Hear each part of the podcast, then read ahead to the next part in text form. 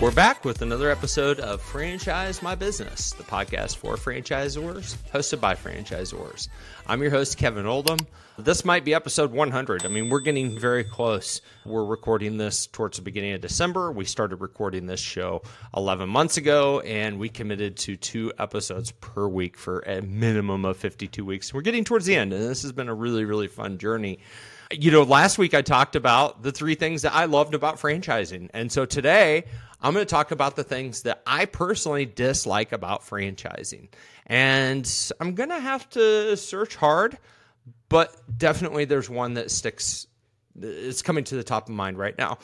And that would be the, in some instances, the feeling that franchisor and franchisee are, are not aligned.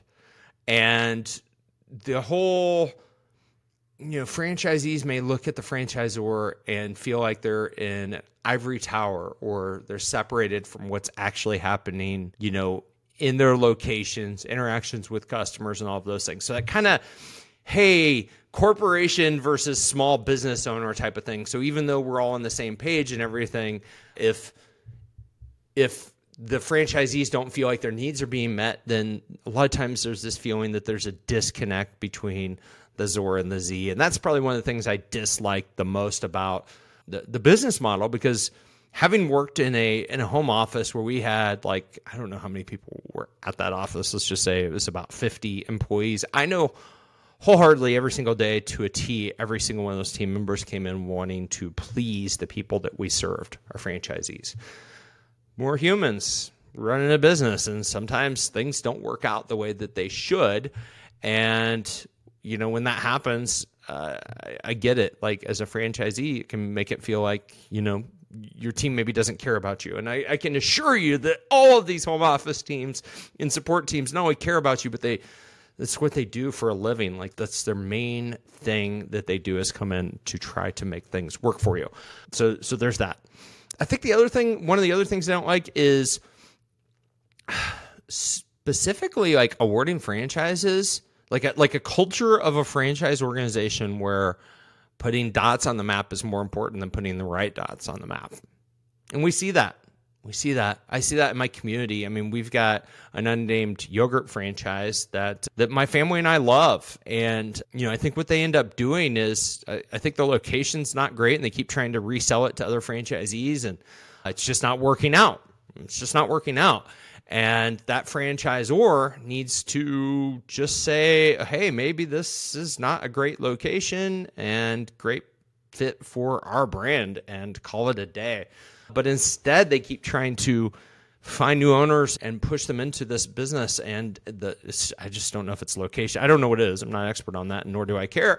My point is, my yogurt shop's gone, and they keep putting different operators in there, and the operators keep crashing and burning. And every time that happens, a little part of me gets sad because I realize that's a human being who probably put, you know, a lot of money behind it and probably had a ton of enthusiasm, whatnot, and then it did not work out. And that just happens with business, but I feel like franchise franchisors have a little bit more responsibility because they have data. Um, hopefully, they have you know a lot of data if they're a national company, and they can help make some of these mistakes like less less popular. Um, other things, you know, when you see an organization kind of max out, and then you'll just see like a fast follower or whatever, just put a different spin on a brand, and next thing you know, we've got you know, let's use yogurt as an example. We've got a million yogurt brands and we've got some saturation. And then you do start seeing these businesses, you know, go after each other and compete for customers. And then you, you see them um, shut down. And that's always hard. And so th- those are, you know, some of the things that as a, as a franchisor when I'm just like driving around my town and I see things, locations opening and closing, those are things that, that weigh heavy on me personally.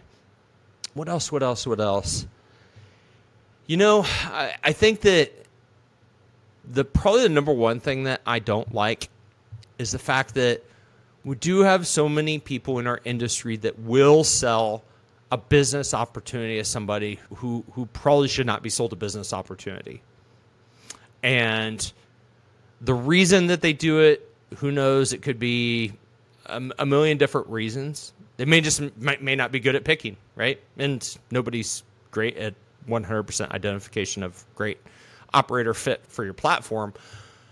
But when I see, you know, I specifically think about a, a gentleman who opened a business in our community about nine years ago. I had heard from his employees that he basically drained his 401k to buy this. I'm like, who let him do that? And then the guy was pretty much the only person there working all the time. And it was weird because one day I came in and he was not working. And so I had an opportunity to ask about him because we had been going there for so long and he always worked there. And it was just these nice kids who I don't even think were employees who were helping him take a day off because he hadn't taken one off. And ultimately, the business didn't succeed. His 401k went away. Who knows if he had to declare bankruptcy? And I, I look back and I'm like, who offered that gentleman that franchise? I don't think he should have gone and drained his savings, his, his retirement savings, to do so. But somebody coached him to do so, or somebody put that that seed in his in his mind and then gave him you know the, the green light to go ahead. And so those are some of the things i don't like about the franchise industry. You know when you're selling a business if you're a seller of a business like if i were going to go sell one of my businesses i'm an independent person i'm going to disclose everything about my business i'm going to go sell it. Whereas you think about the franchise sales area what we're talking about is business opportunities and in some cases, they're operating and already like resales, but for the most part, they're startups and there's a lot of startup capital and all these things. And sometimes I'll see opportunities sold to people that maybe aren't financially qualified. And that hurts to see that happen because generally they don't make it. And a lot of times there's some turmoil that, that follows as individuals potentially for the rest of their lives in terms of bad credit, bankruptcy, things like that. So those are some of the things I don't like about the franchise industry they by far are the minuscule part compared to all the awesome things that I see in the franchise industry, and frankly, the things that make me love the industry. And the reality is, you know, as I look at other parts of my life, whether it's real estate or digital marketing, there's parts about those industries that I despise, and there's parts about them that I love. And I think that's true with everything.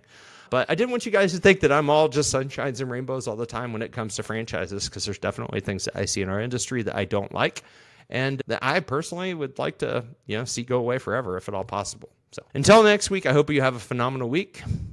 Be well, and uh, let's finish the year strong.